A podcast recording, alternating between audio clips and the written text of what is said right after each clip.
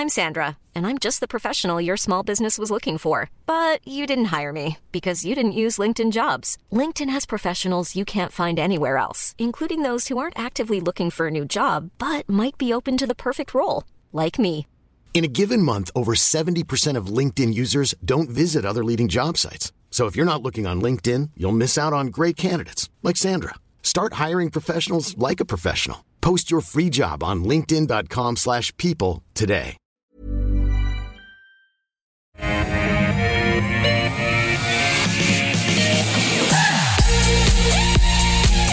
Hello, everyone. Welcome back to Ausbiz Live from our Barangaroo studios. It is time for the call as we kick off the afternoon, as usual, every weekday. 10 stocks picked by you. I put them to an expert panel. We do it all in one hour. And the panel today, Mark Gardner from Maqro Capital. Mark, how are you, sir? Afternoon. And Daniel Ortisi from Lincoln Indicators. Daniel, good afternoon to you. Good afternoon, Koshi. Good to be here again. Yeah, yeah, good to see you both. Now, um, let's. I'm going to get straight into it because we've got a lot to cover uh, today. Interesting batch of uh, stocks. The first five for the first half hour. Camplify, uh, Aussie Broadband, PeopleIn, Region Group, and Pointerra. Uh, stock of the day, though. Um, after having spent a few days in uh, Perth at the Resources Technology uh, Conference.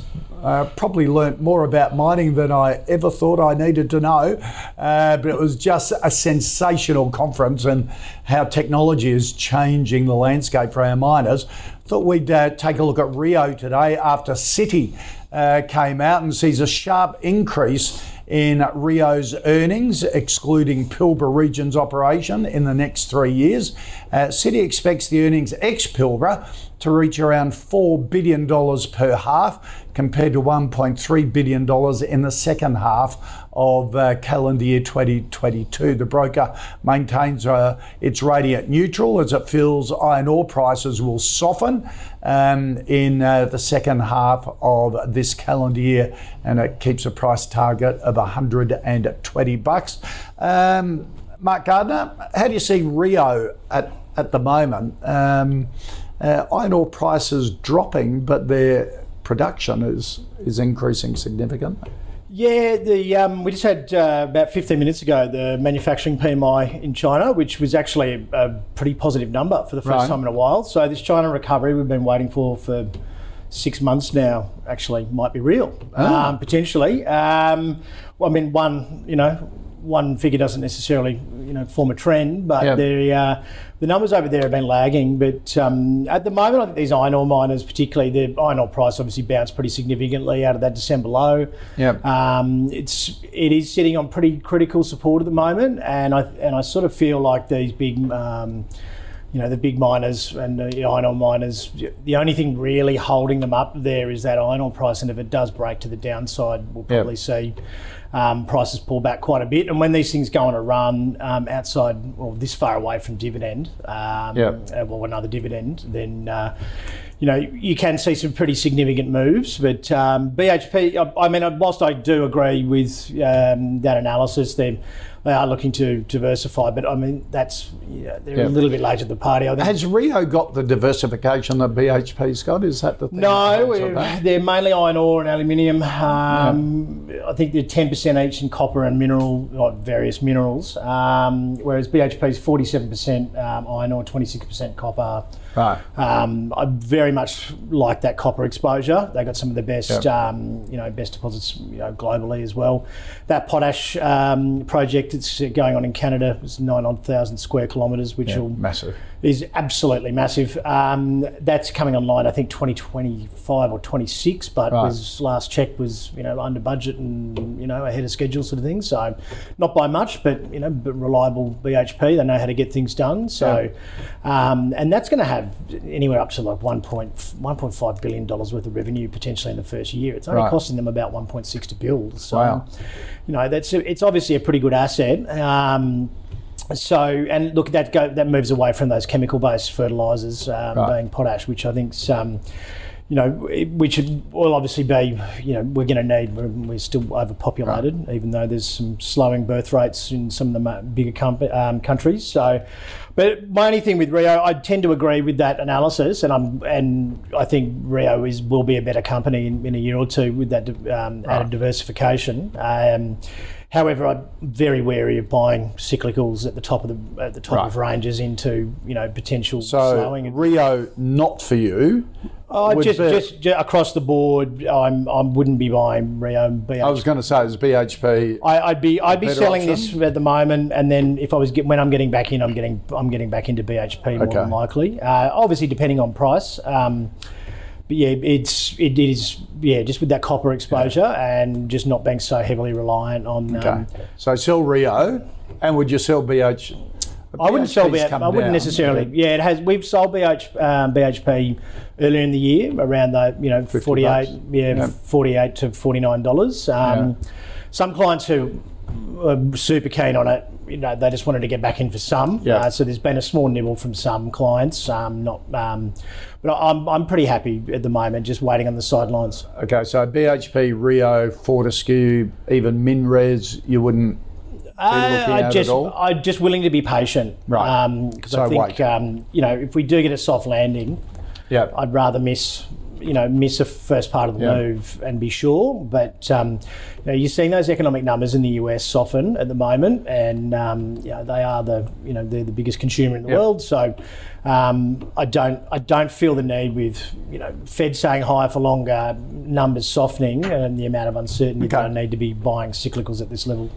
Uh, Daniel, what do you think of uh, Rio and on that iron ore price? I think I saw a chart from Carl Capolingua from uh, Think Markets the other day, uh, basically reinforcing what Mark was saying. It's at a, a, critical level, likely to, to break down to the lower side after a pretty good run. Yeah, we're probably a little bit more bearish on iron ore prices as well, mainly from a supply side point of view. So that's probably you can tell what our opinions on Rio would be just from that statement. Yeah. But the blessing and the curse of Rio Tinto is that it's such a large and complex business. And to give management credit, probably the last 12 months, they're actually starting to hit a bit of a purple patch, particularly as they improve efficiency in the shipment. So they had a big bottleneck issue in their shipments in iron ore, um, but it's just not the right point in the cycle. So I think this is one that you should actually pay a bit closer attention to. Um, last five, ten years, they've really struggled to maintain even the midpoint of their shipments guidance, which has been a you know a, the reason why everyone says you'd always just buy BHP. But that narrative might be changing over the next 12 months, particularly um, depending on how that their Pilbara division goes. So something to watch there, but not the right point in the cycle for us. We'd probably be happy to, to take some profits and sell. Right, um, and and same with the BHPs and uh, Fortescues and MinRes. Yeah, well, Fortescue I probably put the biggest sell on. Um, the right. reason for that is something that the market uh, probably isn't focusing enough on is price realization. So when you've got um, very low margins in steel manufacturing, Chinese um, blast furnace want to actually purchase the lowest quality iron ore to save on their costs because they're not making any profit. What that means is Fortescue gets the biggest bump because they have the lowest grade. So the right. price utilization and realization is so high at the moment that needs to come down, um, and that will be an even bigger downgrade. So we're, we're ha- more than happy to move on from Fortescue. Okay, all right. Let's get into the uh, stocks that you want us to take a look at right now. And uh, Daniel, Chris wants a view on Camplify, the uh, well, uh, the big platform for mobile homes and caravans. It's sort of like the uh, sort of the Airbnb of, uh, of caravans and uh, mobile homes. Is a, great business, um, expanded overseas. Yeah, it does look very interesting, and probably 12 months ago would have been a stock story that would have got a lot more attention.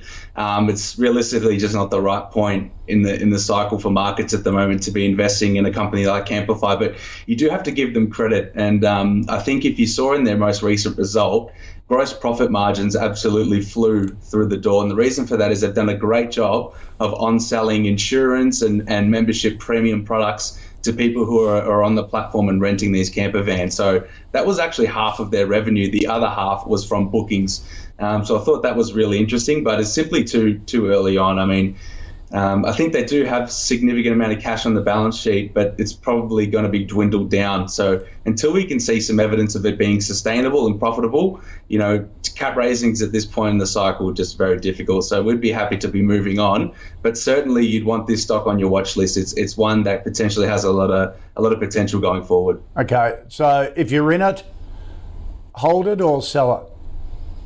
Oh, it depends on your risk appetite. I think we'd be leaning towards a sell because if you're heading towards more cap raises in the near term, you know, the share price is only going to go one way. Going to get diluted. Yeah, Mark?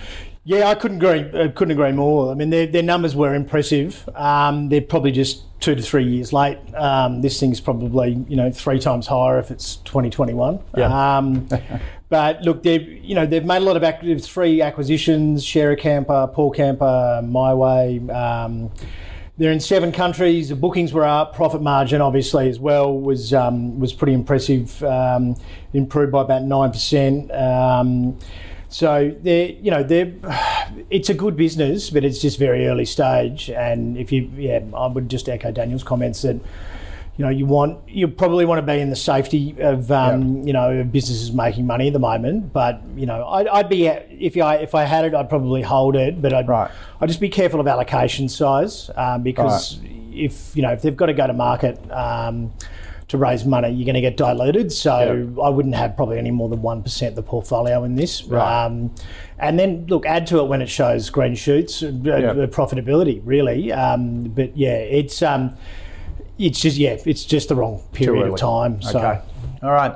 Um, Mark David wants a view on Aussie Broadband, the uh, uh, specialist telco that um, really uh, tried to carve its niche in the higher end user, wasn't it, to differentiate one- themselves from other telcos? I think at one stage it had uh, like 80% of users that's paid more than $100 a month. So, um, yeah, they listed in 2022. Uh, they've re- they recently, well, not so recent, but they're over the wire where they um, acquired. Um, that sort of gave a little bit of earnings uncertainty there for a while. Uh, I think they actually released their earnings and then they had to release it with over the wire the next day. And Right. You know, it was not the right period of time. I think it was around about that sort of, you know, June, July period where you can see it sort of dropped off a bit of a Yep. cliff. So, Yeah, Um, but look, it's started to recover here at the moment. Um, I think it, it's a, it is a growth company. PE is pretty high at 27. Um, but has the benefit of being in a defensive sector uh, for mine, where you know people, uh, communications, particularly um, you know telecommunications, um, tend to do very well Yeah. um, through these defensive periods, and um, know, their customer service, you know, is their you know is their headline. Um, so as long as they maintain that, there was some director selling recently. Um, they came out with a statement saying it was something to do with the tax liability of one of the directors, Ah, but it, but it was about three percent. Um, with a view to selling more, the, it didn't really drop, to be honest. Um, You know, compare that with PolyNovo had a um, David Williams doing a little bit of selling the other day, and they justified the reason uh, the reason why, and then the stock got smoked like fifteen percent. So the um, so it's held in there pretty well. So price action's pretty good. Um, you know, I yeah, I would say it's it's a hold for me. It, um, leaning towards probably a buy, but um, just a hold for now. And uh, because it is one of those ones that yeah, look, it, it's not it's not necessarily profitable. You may get it cheaper at some stage Right. if uh, if the broader market falls. And management uh, always is highly regarded. Uh, Whenever it comes up on the call, no matter who who's on the panel, Yeah. um, they always praise the management. Well, so it's it's a really fairly generic solid. product, really. Yeah, Yeah, yeah. and they and they just found they found the niche where um, you know people were crying out for attention, which was Yeah. that customer service end. So Yeah, it I'm just prepared goes to pay for it. exactly. Yeah. All right, Daniel, what do you think of uh, Aussie Broadband? Yeah, one I've been more positive on um, and, and been positive on for a while. I think the reason why management gets touted so long is because uh, touted so much because you know you don't typically see a management team be so uh, solid and sticking together from almost uh, when this company was created to IPO and post IPO, post big merger. They're still all there. They're still buying shares. Recently, you had Phil um, sell a, a small parcel for tax liabilities, but he's been buying millions of dollars on market before that as well. So you know, don't don't forget that little little statement as well. So I think the strategy of Aussie Broadband probably gets a little bit lost um, when you look at it on face value because it does get thrown around as purely an NBN reseller. Mm. What they've done is they've listed um, and, and raised that capital to build out that fiber network. So that's actually improved gross margins significantly 25 to 30 percent, um, massive improvement, and been annualized cost saving of probably 15 million plus straight to the bottom line. But the second tier um, to that strategy is now connecting, you know, high density CBD buildings to their infrastructure so they can make business and, and wholesale and government connections on their own service, which is a, a massive margin uh, win for them. So they've connected about 300 buildings at the moment. Sales pipeline is full. Um, we heard that from the commentary from the management team, and they can connect to about another 1,200 buildings um, in the near term as well. So that's probably the wow. part I'm most interested in, and I think that's probably gets a little bit lost. So I've been I've been slamming the table at this one below three bucks, and, and definitely would call it a buy. Okay. All right. Our uh, next stock um, is from John Daniel. He wants a view on PeopleIn, the uh, the human resources um, platform. Yeah, well, when I was first having a look at this one, Koshi, I thought it's been an absolute purple patch in terms of macro tailwinds. You've got an extremely tight job market. These guys are providing um, employees to industries that really need them, and, and the share price has only been trending one way. Um, and I was trying to think, why is this? Because results have been quite good. They are a bit of a roll up story. So they've been acquiring a lot of businesses and expanding their offerings, particularly to professional services, which is more one off recruitment, high margin um, fees.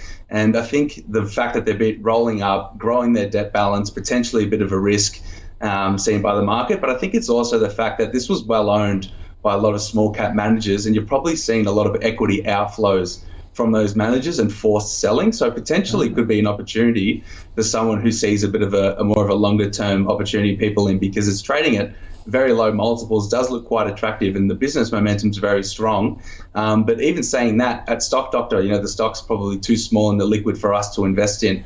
Um, so that probably tells you a bit of the opportunity there for a retail investor.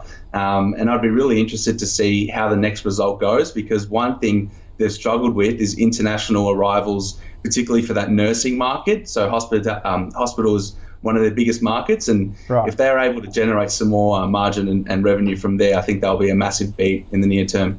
Yeah, I was going to ask you about that liquidity because um, uh, when I was having a look at it before, uh, turnovers can be tiny on some days, Mark, can't Yeah, yeah. Turnover is a bit of a problem. Um, but yeah, look, it's just ground lower. And the, yeah. as, uh, as Daniel just outlined, you know, they've they really have had nothing but you know really good results. Um, yeah. That higher debt is a mild concern. Um, slowing economy is not necessarily going to help, but obviously, yeah, that influx of um, of migrant workers, uh, you know, potentially could uh, you know could could work out for it. But um, you know, I, I, think the slowing economy part realistically is kind of almost priced in. I mean, we've seen this thing drop, um, you know, from early 2021 from around about five dollars to about three dollars here at the moment. Yeah. Um, super low PE. Um, you know, although I suppose if they just want to pull things back and not increase that debt from this point, you know, they don't necessarily have to go and expand and maybe just focus on the current um, current business. But um, you know, revenues have been up every year. You know, their, their, profit margins are pretty good and pretty solid. So yeah, it um, yeah, it's something for the watch list for now. Um, right.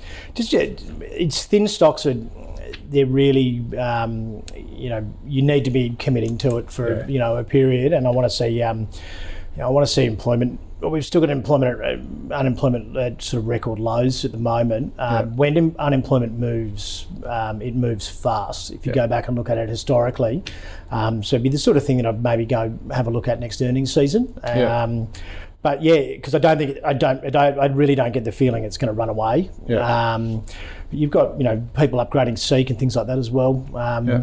So I, I, think there's still optimism. It's yeah, and and the stats are all pretty good, and the management seems pretty sound two two analysts or three analysts have got um, recommendations with fifty percent price target right. above. So, yeah, so very similar to Daniel. Yep, looks good, but it looks good, but bit too illiquid at the bit too illiquid, and I'm, I'm, I'm concerned about you know yeah. when when unemployment re- starts to, to head higher. If you go back and look at periods of rising unemployment, it, yeah. it spikes super super fast. And and I'll tell you, what, I don't know what you're both feeling in the market at the moment, but you get these uh, record low unemployment figures coming out, but there are so many companies laying off staff at the moment. It's It, it seems like, uh, the little bit- anecdotal evidence. I'm Yeah, getting we're- just at the coalface. we're in a really strange period where you know I've sort of been flagged as being quite bearish, but I'm it's more so cautious because there's those there's those transition periods where you you know we may get a soft landing, we may we may get a recession, um, but things will turn super quickly, um, and I don't really feel like at these levels I'm missing out on a lot to the upside. So Yeah. probably more a risk reward proposition Yeah. for me, but. Daniel, similar thoughts? Yeah, well, I think in terms of that layoff um, comment you just made, Koshi, it probably takes a little bit of time for that to flow through because you've got severance and a lot of Yeah. the times they get get noticed for a few weeks. So I think that probably needs to play through. But you've also got evidence from Seek saying that job listings, you know, they're not quite record highs of what they were, but they're still really strong. So clearly there's opportunities Yeah. for um, employment in other market. I think where you've seen retrenchment is where you've seen simply companies being overly optimistic in their hiring. So they're, Yeah. they're probably cutting back to normal um, rather than firing or, or laying down staff purely because um, they're in trouble. I think it's more of a normalization. Yeah, interesting.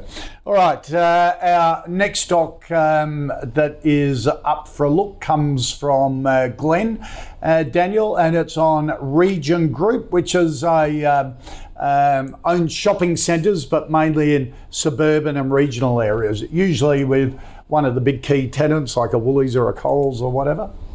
Yeah, so formerly um, Shopping Centres Australasia, um, SCP. So it, it's a when I was looking at it, I was like, I haven't heard of this company before, and then I realised it had a recent name change. Um, y- there's a bit of a tale of two stories with this business. The first is, like you said, Koshi, we actually like that it's operating in a real niche because you tend to see these niche REITs actually perform better. For example, storage um, is a niche that's performed really well. Um, and what we like is that these are, you know, large format assets, cornerstone by su- um, supermarkets, like you said. 50% of incomes by supermarkets, very high occupancy. But on the other side of that story is regional property values are falling the fastest. So they're actually having the biggest decrease in NTA or biggest revaluations downwards in the market at the moment. And that's obviously a negative both from an asset value and a gearing point of view because the debt doesn't get revalued down, only the property does. So they're having to sell um, some of their non core assets and they had a stake in CQR, which they had to offload quickly as well. So there's probably enough for me to be on the sidelines for now. Um, but potentially one I'd put on the watch list for REITs because there, there are probably a lot of REITs out there that are uh, certainly not uh, investment grade or investment worthy at the moment, and this one potentially could be. So I, I'd firmly Okay. be putting it on the watch. Okay, if you're in it, you'd just you'd keep holding it then. Look, I think if I was in it, I'd actually be happy to take my profits or to, or to sell for a loss now because if we get um, gearing increasing to a certain point, potentially creditors might be stepping in and saying, hey, you might be forced to do an equity raise here. Um, and, you know, I don't want to be put in a situation like that in REITs at this point in time. So uh, I, I- I'd be stepping back from this one for now. Okay, uh, Mark. Yeah, these guys, are they're, most of their debt's hedged about 74%, um, and their gearing levels sort of the low end of the range, around about 31%. Um, 98% occupancy. Um, I don't have any numbers on WALE, um, but and there has been a little bit of director buying, but um, Right. as Daniel said, regional areas there tends to be the most volatility in um, you know in, in property prices. But uh, I, I guess with cornerstone um, tenants like supermarkets, etc., um, you know they they should do pretty Gives well. some stability, doesn't? Well, absolutely, yeah. So, um, but look, for in the REIT sector, it's yeah, we've we've been sort of in industrial mainly. Just from a supply demand point of view, um, there's there's a supply gap of industrial real estate uh, for the next sort of three to five years. Um, something along the lines of um, three million square metres being needed and one million square metres only being scheduled for build. So. Um, so that's the sort of space we're preferring to play in. That's sort of either Goodman's or Goodman's or CIP. Um, Goodman's obviously do a little bit more development, so um, you know the safer, I guess the safer version maybe CIP, but those prime real estate, um, you know, locations that are right right near the motorways and things like that, Yep. um, and you know that that possibility if they get the structural engineering right that they can possibly go go higher on those uh, on those warehouses as well. So yeah, shopping centres is not really um, where we want to be at the moment. not to say this is actually this looks like a pretty good business. It's just more the macro environment um, Yeah. because once you start to get the property da- um, downgrades, like a lot of the a lot of the upward movement in the REITs is generally you know get properties being re- revalued up. Yep. Um, it's mainly part of the rally, but you've got to remember that that's mainly part of the fall as well. And this one's only trading at about a ten percent discount to NTA. There's a lot of pretty high quality REITs out there trading at a bigger discount a than way that. bigger discount at the So moment, isn't there? yeah, so I'd I'd be interested cheaper and probably more towards the end of the year or start of next year sort of thing. Right. But um, but yeah, not for us but right not now. Okay. All right. Our fit stock uh, for this half hour is Pointerra. Samantha wants a view on this, uh, Daniel, the um, um, software business in uh, 3D geospatial data technology, which is basically mapping, isn't it? Mapping of buildings and, and the like. Yeah, it is a it is a, complex software to understand. I think though probably one thing investors don't actually do a lot of is heading to the website and reading about um, in the about section, reading the blogs and everything, and that actually helps me understand a lot more what the software does. I think too many investors just go to the presentations. So definitely, if you're interested in this business, there's a lot of information out there to help you understand what the product actually does. Um, we think it's a very innovative company and, and potentially one that could be a great future business. But simply at the moment, for these these comments that we've been echoing the whole time, it's not the right right point in time in the cycle. Too illiquid, too small. And one thing that I'm quite concerned about looking through the accounts is that you've had consistently growing contract value, but revenue has lagged pretty significantly, and the gap hasn't closed at all. And then you've got cash flows which have lagged revenue even further. So I think that's a massive reason as to why the share price has, has copped a big wallop as well. I think 12 months ago, investors were expecting a lot of cash to be flowing in by now, and it's simply not. So until we see that come through, you know, we, we wouldn't be interested in the stock at all. It's another one we'd probably be selling at a loss at the moment because you're victim to the capital raisings and, and the dilution going on in the market. You just simply can't be holding on and, and throwing a prayer at the moment, and unless you're happy taking that specky and holding it for a long time. Yep. And is this the? Um, I saw a uh, a whole bunch of charts just the other day on looking at the uh, the history month by month of the Australian share market and how April is traditionally always a terrific month. And then it falls away in, in May, and June's terrible with tax loss selling. So if you if you've got any any dogs in your portfolio or you've missed previous rallies, do you take advantage of April and and get out early rather than wait for the dive in June? Yeah, I think I think certainly there is opportunities if you're holding on to those couple stocks, and everyone has them in their Yep. portfolio. you know, those few dogs that you're holding on to. It, it happens to even the best of us. So if you see that bump up, you have to have the psychology and, and the confidence to say, I'm, I'm willing to cut ties now, because you know, 99 times out of 100, it, it the share price does not revert upwards; it reverts Yeah. downwards. So if you need to take opportunities to sell, then you have to make that quick decision, and and realistically you know, if you like the company, there'll be a point in time where you can buy in cheaper. So definitely don't be afraid of selling and, and making those quick decisions and emotion, non-emotive decisions is something we consider as important at Stock Doctor. Yeah, similar mark. Uh, Yeah, I think it's 85% of the time. April's roughly about a 2.5%, except Yeah. for last year, which was horrible. Yep. So um, I'm a little bit wary of US earnings season this time around. I mean, Right. you can't go and lay off tens of thousands of, or hundreds of thousands of people and then give an optimistic outlook. Yep. Um, so I, I think that it probably could start a little bit earlier than May. Um, companies like this Mm-hmm. with cap raising, uh, particularly, you know, they're, if they're going to have to do cap raising, they're they're going to be in trouble because the credit conditions from this time last year to this year, have, I mean, even before the bank incident, I'm not going to call it a crisis anymore um, until there's at least one more. Um, is I mean, is, is essentially. You know, it's going to be a lot harder, basically. But um, further to Daniel's point is that the um, I was reading through the investor report, and I and I had I literally I had to go to the website to try and work out you know what they. There's a lot of massive words in there, and uh, but I mean, look, the product if they can stay afloat for the next, and not to, I'm not saying this thing's going to go down the drain by any means, but it's a it's a it's a really good product. It's probably just a little bit ahead of its time potentially. Right. Um, you know, we've got there'll be there'll be applications for this in. I think at the moment they're using it mainly for um, you know for buildings and I think also checking. Um, you know, checking tele- telegraph pole lines and right. things for, yeah. after storm damage and stuff like that. They're, but again, the metaverse and, thing, and things as well. But they're, um, you know, they're the applications for it, um, you know, in future are pretty huge. So, mm.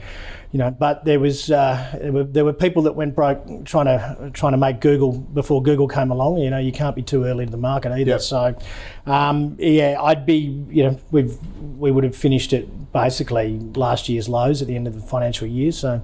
I'm yeah. sure there'll be, you know, there'll be a couple of tax losses needed if you've yep. got this one, but um, and just keep it on the watch list. But if right. they go for another, through another capital raise, again, you know, you're going to get diluted. You're going to, yep. it'll be get, it'll get lower. But if this takes off, there'll be more than enough chances to get on board. Okay, so if you are on board at the moment.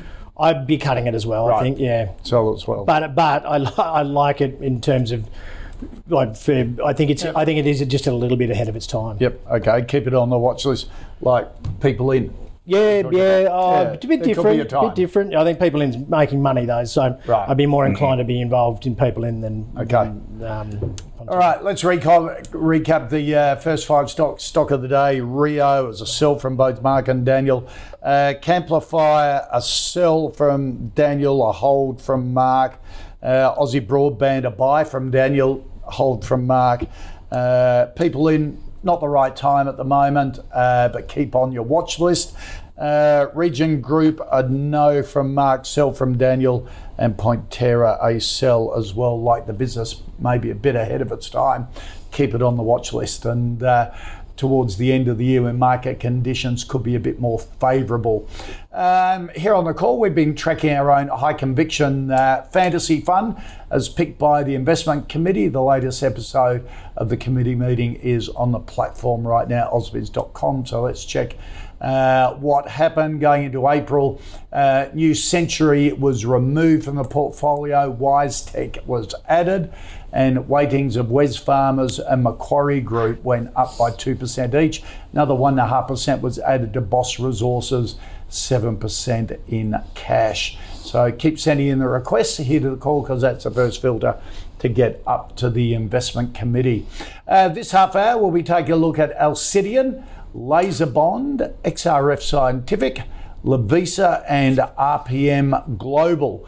Um, Daniel, another Talk, uh, tech stock, software uh, business, Alcidion, uh, mainly uh, software to help the healthcare industry. Yeah, to do with workflow, um, and their yeah. primary customers are hospitals in Australia and the UK, it seems. And the thing that I'm probably most concerned about at the moment is that they just made this massive acquisition. Um, I think it was Silverlink, I believe it's called. I think it's more of a UK um, targeted business, and you know, they're, they're trying to call out um, cross selling opportunities and opening up more contract wins, opening up the customer base, which does make sense. But they're also acquiring a massive cost base, a cost base to me that looks like it was already probably too large. So they're going to have to churn through this event of probably you know laying off quite a few staff members and right sizing the business. Um, but so far, out of all of the smaller companies we've seen so far, it's probably the one I think is most interesting because they do have a lot of favorable metrics from a business point of view um, in that software space, like really high gross margins. I think it has the potential to be a high margin business, but that merger at the moment, there needs to be there needs to be a lot of uh, right sizing to do there. I'm not sure if um, current CEO is the type of person to do that. Um, so it will potentially be one that I'd rather wait and watch. And I feel like we've seen too many of these narratives in the market play out. So another one which is a, a great you know product and a great category is, is um, in Catapult, and it's just the exact same story. The business looks great, the, the, the fundamentals from a margins perspective look good, but costs are just way too high, and it takes right. a long time to right size that. So I'd put that in this basket basket at the moment as a sell, and uh, another one to chuck on the watch list because it does have a lot of potential. Yep. Uh, Mark. I'm not quite as harsh, but I, I, I definitely see where Daniel's coming from. There is um, that that M and A. Uh, look, they've obviously taken over someone. Um, and they've got to get that right because scale is a is, you know and, and more customers is a is a pretty key to this business really overall. So um, their their P and L's been a little bit all over the shop, um, but it, it, I mean look, it's extraordinarily cheap um, here at the moment, and and not a lot of things have got to go. Um, right for this thing to take off. Conversely, not a lot of things have necessarily got to go too far wrong either. So, Right. um, it would be something that you know I, I, I would say maybe is, is you know a very speculative buy because if they pull it off, I Yeah. think I think this thing you know I think there is a definite niche and need there for it. Um, it does like for hospitals, which you know a lot of them have really archaic systems. You know, look at Pro Medicus for instance. Yep. It's obviously you know it's a very simple task done extraordinarily well, and they just take a clip and they take a clip and they take a clip. Yeah. So you know this is I don't I don't put this in the same class as Pro Medicus, but Yeah, I was going to say, you beauty if it's. Oh, but uh, but you know, like it's that's where I'm I'm probably I'm probably holding if I've got Right. it, and then not, but not selling necessarily, Right. um, because if you've been a if you've been a holder of this for you know more than more than twelve months, obviously you're probably a believer in the business. Um, and look, smart healthcare is something that you know it is one of those things that everyone needs, but you know the, uh, there's a lot of you know governments don't want to be spending money on it, so they'd rather contract it. You know they'd rather outsource that sort of stuff. Um, because everyone's running massive uh, budget deficits, so Yeah. it um, it's the sort of thing that I, I think that um, if they a- find a niche, right. they'll go If, well. it, if they build momentum Yeah. and hospitals start to put it in, it's sort of And once you've got a hospital, they're just not. There is no. They're They're, not not, coming off it. The, so No. that's what Pro Medicus has proved. So, Yeah. like I, I, I wouldn't necessarily buy it today. I'd probably buy it on stop with momentum. Right. Um, but if you've got it, I, it would be. a. It'd be a horrible scenario that you know you you sold it and it actually turned around because the the um, the actual needs case for this. Um, is actually quite high, and if it Yeah. gathers, it, it just takes one big contract, and Yeah. then, then it's away. yeah, yeah. I, Okay. I might jump in here quickly. I might jump in here quickly. Yeah. 11 million of cash, burned 5 million in the half, and I think they'll probably burn more next half. So I think that um, that sums So up that's a as well watch. with the, the near term. Yeah. Yep. Okay. All right. Uh, Daniel Dana wants a view on LaserBond. Uh, now it manufactures components, does it mainly for the big machinery in the the mining, energy, construction business to get more life out of your uh, out of your capital, is it? Yeah, it's a fantastic little business, and it's probably something that we would love to own. But again, it's probably a little bit too small for us. Right. Um, great metrics. I think return on equity is, is well over 15, 16%. Really high net profit margins. I was pretty surprised given what they do, um, how much of a high margin business this is. But it goes to show that when you have these kind of founder led um, niche businesses that focus on doing one thing really well, you know, a lot of the times they're actually quite um, great little businesses. And I know Luke Winchester on the show has spoken about this one at length. So if Yeah. the viewer's interested, go through the um, Ausbiz archives and, and listen to what Luke had to say because he's certainly a lot more knowledgeable on it than I am. But one thing that I think is a, a, a probably gets put as a little bit more cyclical um, stock because obviously mining industry is quite cyclical. Well, I'd counter that and say that the most um, largest spend is maintenance capex on machinery for mining companies. So this is this is you know a very crucial um, little business and little provider, and if they can clearly and they have show that they provide efficiency to those machines, then you know orders won't slow down anytime soon. So. Um, I would give it a buy, but it's probably a little bit too small for us. So for retail investors, I might give it, a, say, a, a nibble, which Right. is a, another term I learned Yes. off the show, and, Yes. and a, more of a longer term mindset. Ah, okay. Mark? Yeah, I really like that founder-led part. Um, they had sort of the tech portion of the business that was kind of I'm not burning money, uh, but it, but obviously they've got their R and D spending. They've you know they're reduced. I think the um, those founder-led businesses sort of tend to have um, a little bit more, a little bit better instincts in, in terms of when to, you know, to slow down spending, etc. Um, I think this is actually a counter-cyclical business. Absolutely, it. Um, if we see a downturn, you know, in the economy, um, you want to be stretching out the, the life of your Yeah. machinery, basically, yeah. and. Um, and I, look, a lot of their technology, the surface engineering, is is about hardening, you know, buckets for loaders or tray, truck trays or whatever. It um, it massively extends the life, and, that, and a lot of the um, you know with with businesses like Caterpillar, etc. You know, they sell you the they'll sell you the bulldozer, but the, the plate at the front has to be replaced every um, X amount oh, of yeah. years, and it's a big chunk of the cost. So, yep. I mean, these guys, you know, these guys really, um, you know, are really going to I think we'll see business bump up because people mm. still want to earn money, but they're just going to they're going to cut costs somewhere. Isn't that interesting? Because WesTrac is one of the most profitable businesses mm. in Seven Group Holdings, isn't it? Their stake in that, which is the uh, Caterpillar dealership and yeah. and maintenance, like. Uh, when you buy a new car and you send it in for a service, well, these are multi-million dollar trucks and things like that. Yeah, and look, I think Caterpillar's, money. Caterpillar's been doing okay in the US yeah. last time I looked, but um, yeah, their, their, profit after tax was up 31% for the year. Um, wow. It's got it's got a small dividend yield. It's not, you know, it's PE's looking at forward PE next year, sort of 14. Right. And um, and like I, I honestly think that people will start to tighten budgets, and then we'll see. Um, you know, we'll definitely see these guys probably get more business rather than less. Right. Okay.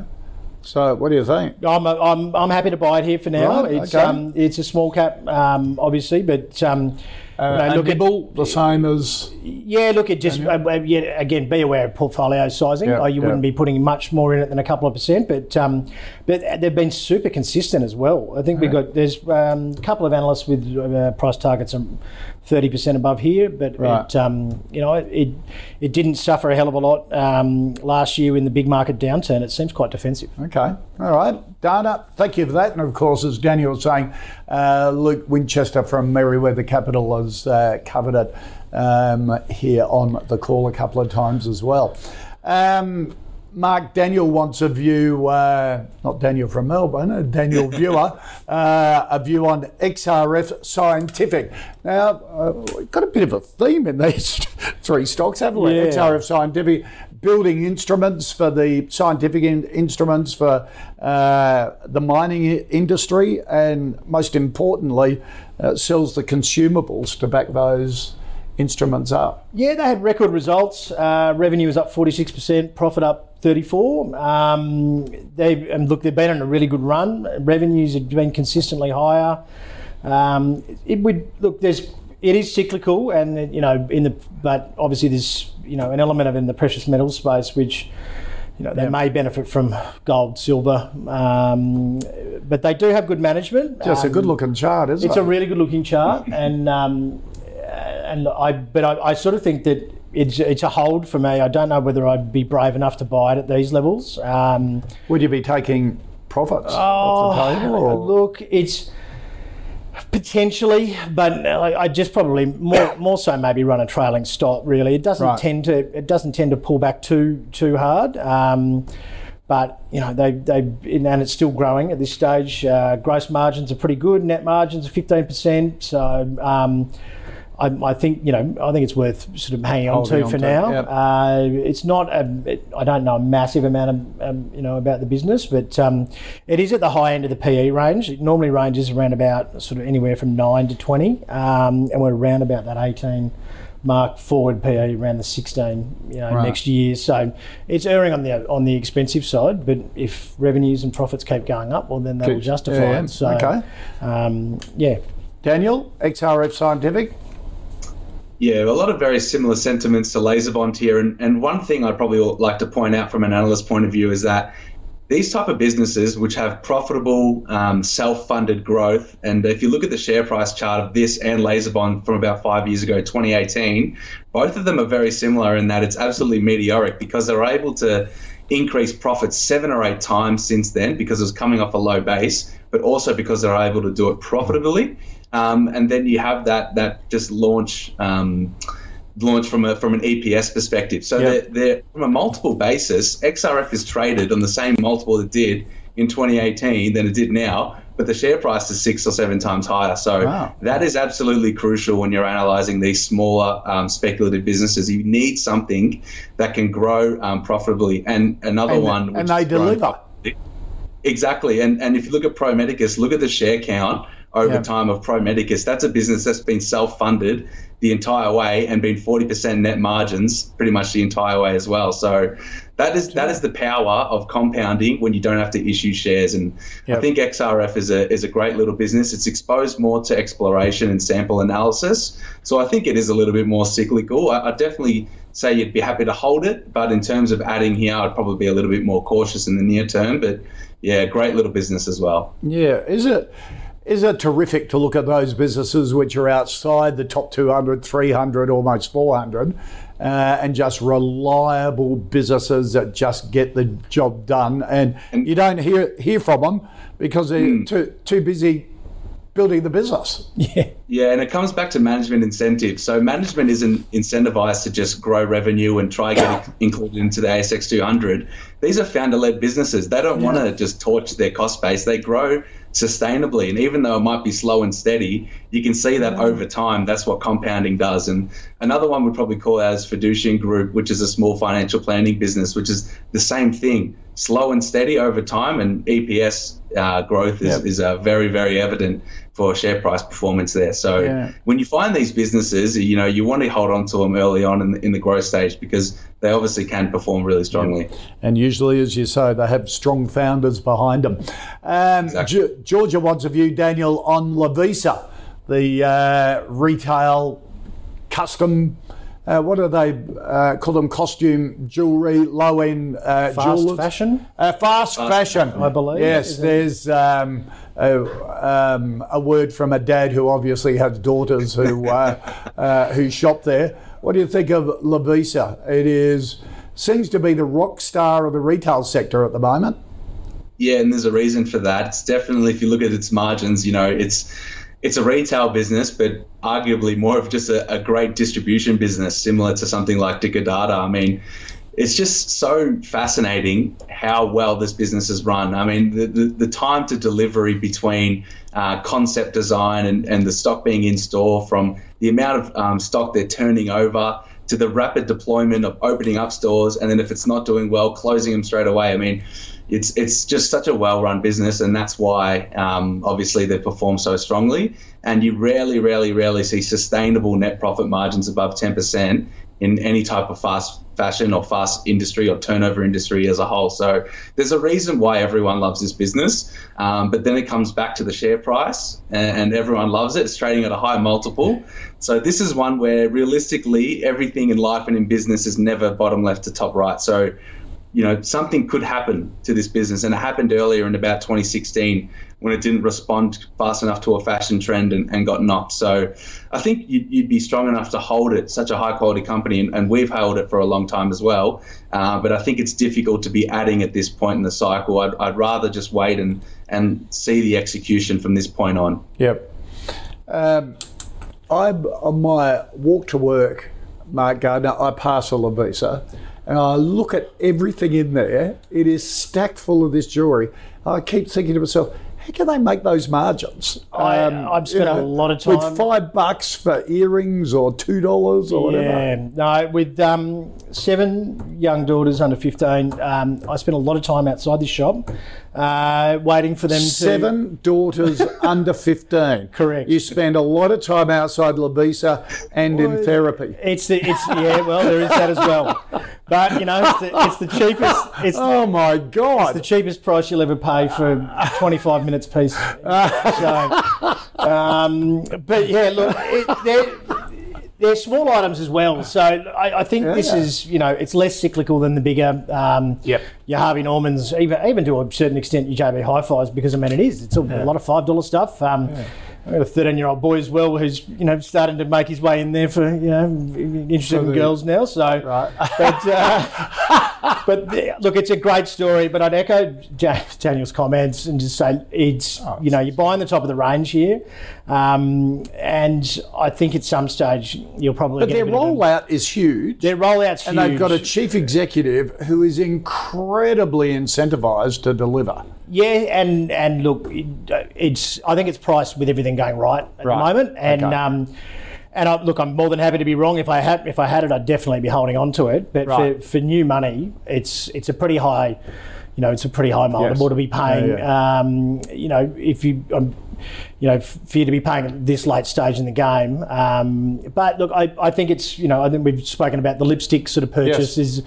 I think these guys will maintain demand because it'll be, there'll be small treats um, rather than, you know, big ticket items. When th- things are gloomy, the economy's down, and you can't afford anything, Yeah. just a little treat, uh, like the old lipstick index we talked about before on the show, that in the past, lipstick sales go up Yeah. when uh, economies falter because And then I, just I think the I think the trend in the fashions will then probably la- matter less because I think they'll be at a price point for restricted household budgets. Yeah. So um, yeah, I really like. I just like to buy it cheaper. If if, if I was new money, I, I'd just I'd want to Just wait for a I pullback. want to wait for a pullback. I'd probably it'd be one that's um, high up the list on a you know on a big down day. Okay, all right.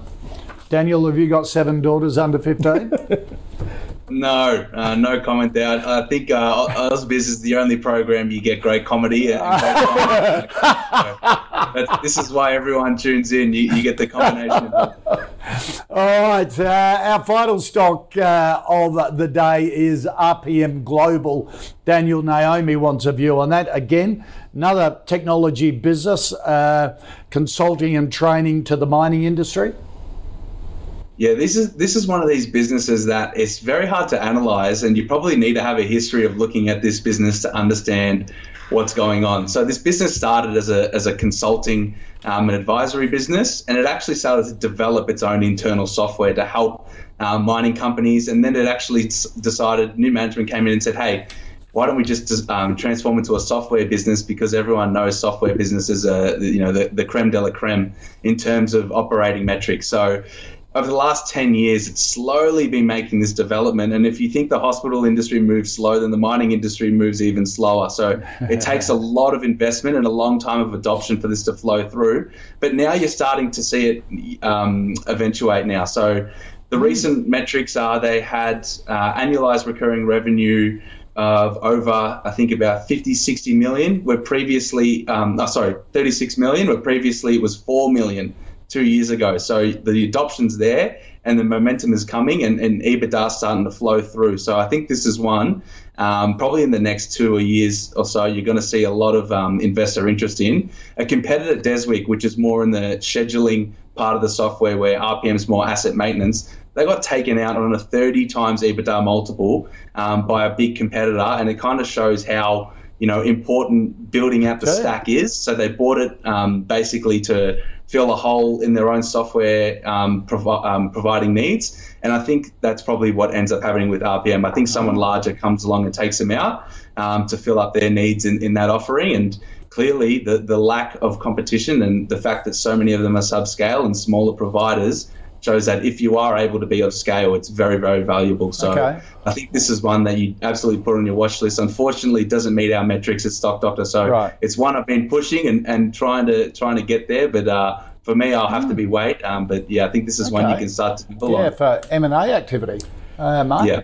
Yeah, I, I'll agree with Daniel's comments there. It's gone through multiple transitions uh, over time, and then obviously, you know, the upfront cost of the software versus the SaaS transition as well, which has obviously Yeah. made their books.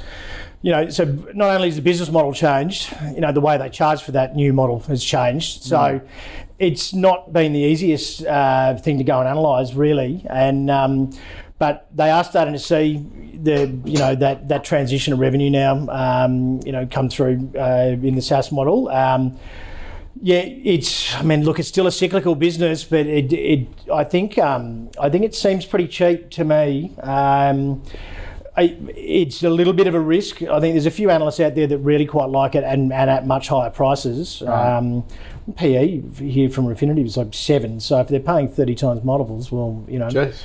Um, I, and, and being a software business, I, I, I would have thought that's extraordinarily cheap. But it is it, it was I found it extraordinarily difficult to go through because of you you know the further you go back, the more it almost muddies the picture Right. of what the company's doing right now. Right. But um, but overall, they, they seem to have managed all these transitions pretty well, and um, and and it should be. I think you know. I think I think they've uh, they acquired a small Tasmanian um, software business as well, which was. uh, which they can sort of build out. But you know, they they've shown I think management obviously are fairly strong considering they've sort of identified and to go with the uh, with the software part, which would have been a fairly big change. Um, I'd probably say watch list, but I'm I'm, I'm, I'm erring towards speculative buy to be honest. Um, I think just more I'm hearing, you know, Daniel's comments really. Because I, I just was a, you Got him know, over the line. it was a bit, it was a bit of a confusing business model, Yeah. and um, Okay. and I've, I've seen it before, but yeah, I, I, I Spec buy? I reckon it's a spec buy. Yeah. Okay. All right, that's good in this market. We've had um, a few really good ones like that today, and uh, stocks that may not be on your radar, but put them on your radar for the future and get the timing right. Uh, let's uh, recap the uh, uh, the final five stocks: Alcidion, a sell from uh, from Daniel, uh, a hold from Mark. Both have a, uh, a nibble on LaserBond, quite like the business. Uh, XRF Scientific, a hold from both. Lovisa, a hold from both. RPM Global, a watch. Daniel would like to like to buy it, but it doesn't um, make the stock doctors um, uh, filters and metrics. Um, Mark reckons speculative buy. So um, it's an interesting one to end on. Uh, Daniel, appreciate your time today. Thank you kindly. Enjoy Easter. Yep, you too, Koshy, and thanks for the laughs today as well. Yeah, Mark Gardner, enjoy Lovisa over uh, Easter long Yeah, weekend. no, You'll I'll probably spend half an hour camped outside over the weekend. So All right, have a good Easter too. Cheers. Uh, that's all we have time for today on the call. Of course, good, been Good Friday. We're not on tomorrow, but back same time on Tuesday. Uh, any stocks you'd like us to cover, put them in an email to us, the call at ausbiz.com.au or tweet us using the at ausbiztv handle. Coming up next, the pulse. A lot more coming on ausbiz throughout the afternoon. Don't go away.